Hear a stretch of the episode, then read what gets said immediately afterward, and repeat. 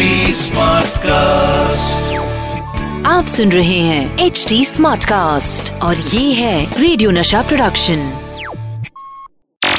ये जानते हैं क्रिकेट का हर आसन और कमेंट्री का इनके पास है फुल राशन। आ गए हैं none other than Atul Vasan. Hi मैं हूँ अतुल वासन। नशा कमेंट्री बॉक्स नशा कमेंट्री बॉक्स हाय मैं हूँ अतुल वासन और चल रहा है नशा मास्टर स्ट्रोक, क्योंकि अब स्टूडियो स्टूडियो ना रहकर बन गया है कमेंट्री बॉक्स आज हम बात करेंगे ऐसे लेजेंडरी प्लेयर की, जो ऐसी टीम से आते हैं, जिसे वर्ल्ड की सारी टीमें अंडरडॉग समझती हैं। हाँ मैं कर रहा हूँ बात न्यूजीलैंड टीम की, जिसे ना जाने क्यों हर टीम अंडर एस्टिमेट करती है। इस टीम में अगर नज़र मारे तो इन्होंने वर्ल्ड को बहुत अच्छे बैट्समैन और बॉलर दिए हैं, जिसमें से हम आज बात कर रहे हैं एटीज के न्यूजीलैंड के टीम के हीरो सर रिचर्ड हेडली की। Man of the match. Man of the match. आज बाउंसर के बादशाह में बात करूँगा the master of rhythm and swing कहे जाने वाले न्यूजीलैंड टीम के बॉलर सर रिचर्ड हेडली की, जिन्होंने अपने क्रिकेटिंग करियर की शुरुआत 1973 में की थी।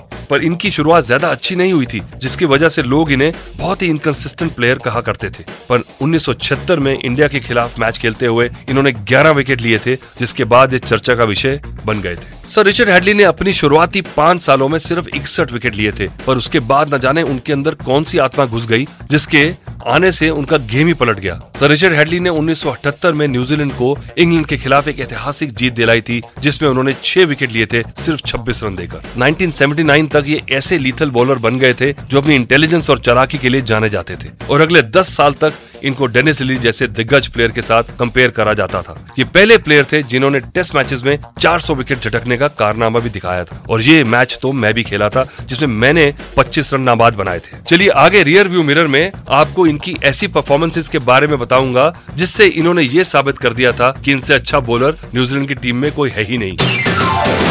रियर व्यू मेरा रियर व्यू मेरा अपने शाहरुख खान की मूवी कभी हाँ कभी ना तो देखी ज़रूर होगी और इस फ़िल्म में गाना भी था। वो तो है अलबेला हज़ारों में अकेला।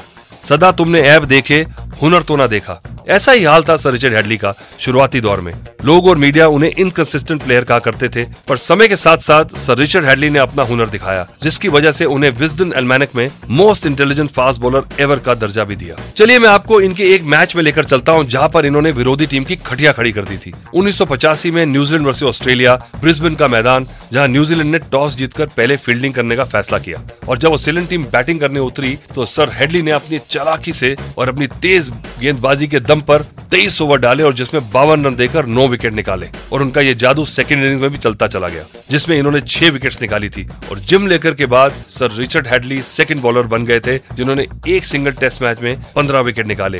और मैं ये आपको बता दूँ कि सर रिचर्ड हेडली ने अपने करियर में पाँच बार दस से ऊपर विकेट निकाले एक मैच में। चलिए आगे आपको कॉट बिहाइंड में सर रिचर्ड हेडली की कॉन्ट्रोवर्सी के बारे में बताऊँगा caught behind behind sir, Richard Hadlee जितने अच्छे बॉलर थे, उतने ही अच्छे बैट्समैन भी थे। सर, हेडली का टेस्ट में हाईएस्ट स्कोर है एक सौ इक्यावन रन का, नाबाद, जिसकी वजह से 1990 में उन्हें सर डॉन ब्रैडमैन का एक लेटर मिला था। उसमें लिखा था welcome to the nights club अगर किसी प्लेयर को नाइट्स क्लब में शामिल करा जाता है तो उसका मतलब ये नहीं की करेंगे पार्टी सारी रात। इसका मतलब है की वो प्लेयर अपने नाम के आगे सर लगा सकता है, और इसकी वजह से रिचर्ड हेडली के नाम के आगे सर लगा। रिचर्ड हैडली अपनी लाइफ में एक भी कंट्रोवर्सी में नहीं फंसे, पर वो ऑस्ट्रेलिया में एक छोटी सी कंट्रोवर्सी में फंस गए थे। जैसी एनिमिटी इंडिया और पाकिस्तान के बीच में दिखती है, वैसी ही लड़ाई जो है न्यूजीलैंड और ऑस्ट्रेलिया के बीच में भी नज़र आती है। 2006 में एक ऑस्ट्रेलियन फुटबॉल फ़ैन पोस्टर लेके मैदान में घुस आए थे, जिसमें हेडली को गाली दी जा रही थी। जब ये बात सर रिचर्ड हेडली ने सुनी तो उन्होंने कहा कि गाली ज़रूर दें पर सर आगे लगाना मत भूलें। मैं आपको बता दूँ कि सर रिचर्ड हेडली एक बहुत ही सिंपल क्रिकेटर थे जो मैदान पर सिर्फ़ क्रिकेट खेलने आते थे और उनकी परफॉर्मेंस से सब लोग खुश हुआ करते थे। पर टीम के कुछ खिलाड़ी उनसे खुश नहीं थे। बताऊँगा क्यों? जब लेकर आऊँगा dressing room tales